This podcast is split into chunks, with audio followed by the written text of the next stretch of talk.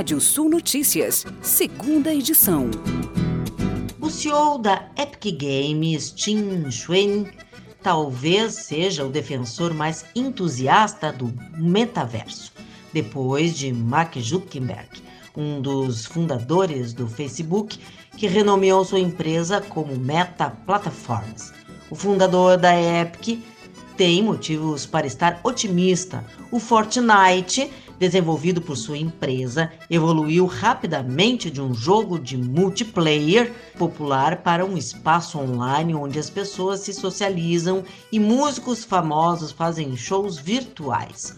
O jogo compete com games de construção como Minecraft da Microsoft e com o título de mesmo nome da Holobox na busca do metaverso de um ambiente virtual que seria a plataforma que utilizamos para interagir com a internet e com os outros e que substituiria navegadores e aplicativos móveis. Energia elétrica, saneamento e concessões rodoviárias são áreas da infraestrutura que já vinham atraindo investidores individuais, especialmente os mais afortunados. De olho também nos bolsos mais modestos, gestoras de fundos focados nesses segmentos estão promovendo mudanças nas regras para permitir o acesso também dos pequenos investidores.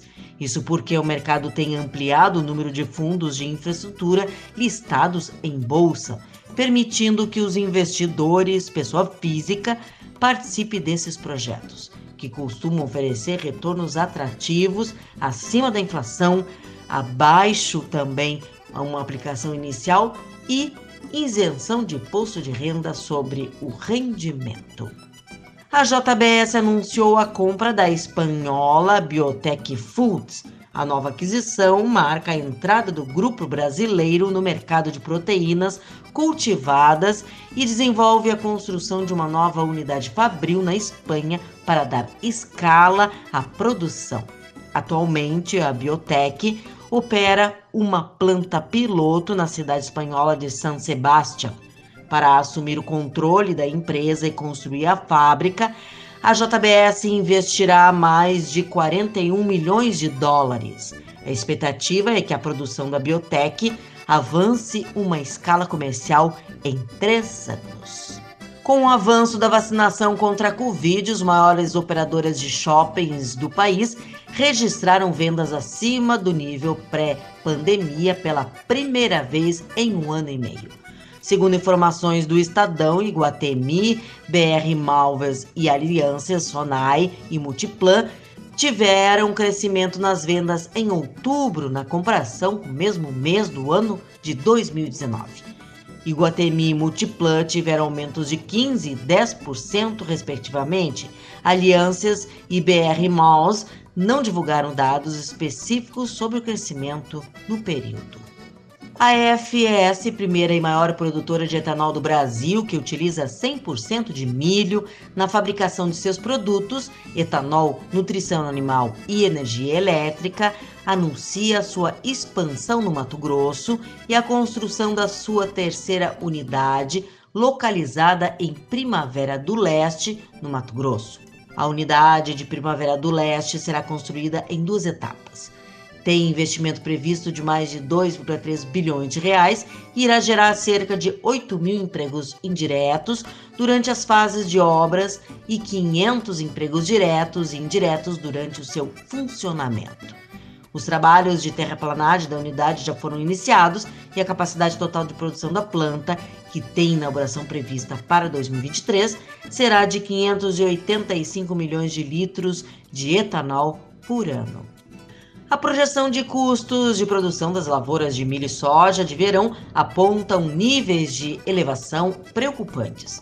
Alguns produtos tiveram elevação superior a 150% nos últimos 12 meses, ocorrendo também falta de oferta de alguns insumos, bem como a restrição da oferta de diesel. De acordo com os dados do levantamento realizado pela FECOAGRO do Rio Grande do Sul, os novos patamares de custos, tanto do milho como da soja, indicam uma tendência forte de queda de rentabilidade nas duas culturas. reduzindo em 40,28% no milho e em 36,21% na soja no final do ciclo. E agora, giro de notícias. Pesquisa diz que 62,5% dos lojistas participarão da Black Friday. Petrobras reduz despesas com juros e encargos da dívida financeira.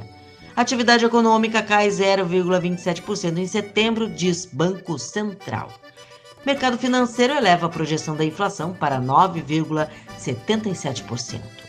IGPM 10 tem inflação de 1,19% em novembro. Fiscalização apreende quase 180 metros cúbicos de madeira e aplica multa de mais de 53 mil reais em Presidente Prudente. E vamos aos destaques do portal radiosul.net. São Borja vai sediar 75ª etapa do Fórum Permanente do Agronegócio, para onde irão os novilhos. CNA apresenta oportunidades para erva mate no agro.br. Você pode ler mais notícias no portal radiosul.net. Pode ouvir esse boletim no seu agregador favorito de podcast. Eu, Kátia Desessar, volto amanhã às oito e meia da manhã no Rádio Sul Notícias, primeira edição. Previsão do tempo. Olá, ouvintes da Radiosul.net. Resultado das chuvas dessa quarta-feira, entre 20 a 50 milímetros em grande parte do estado do Rio Grande do Sul, como áreas do centro-sul, oeste, campanha, também é, no leste, em alguns pontos da serra. Em áreas do centro das missões e da região carbonífera, áreas da região metropolitana e fronteira com o Uruguai, chuva de menor volume entre 2 a 20 milímetros. Baixa pressão é, do oceano se afasta ainda mais em direção ao oceano. Ela vai deixando já um tempo com uma condição menor de chuva no Rio Grande do Sul, mas mantém a nebulosidade no leste e no norte nas próximas horas e ainda tem possibilidade de chuva é, no norte gaúcho, sobretudo na divisa com Santa Catarina na noite de hoje. O tempo já mais aberto aí na fronteira oeste e também na metade sul, é, com sol que teve já na tarde de hoje e uma noite de, de céu sem nuvens nessas regiões.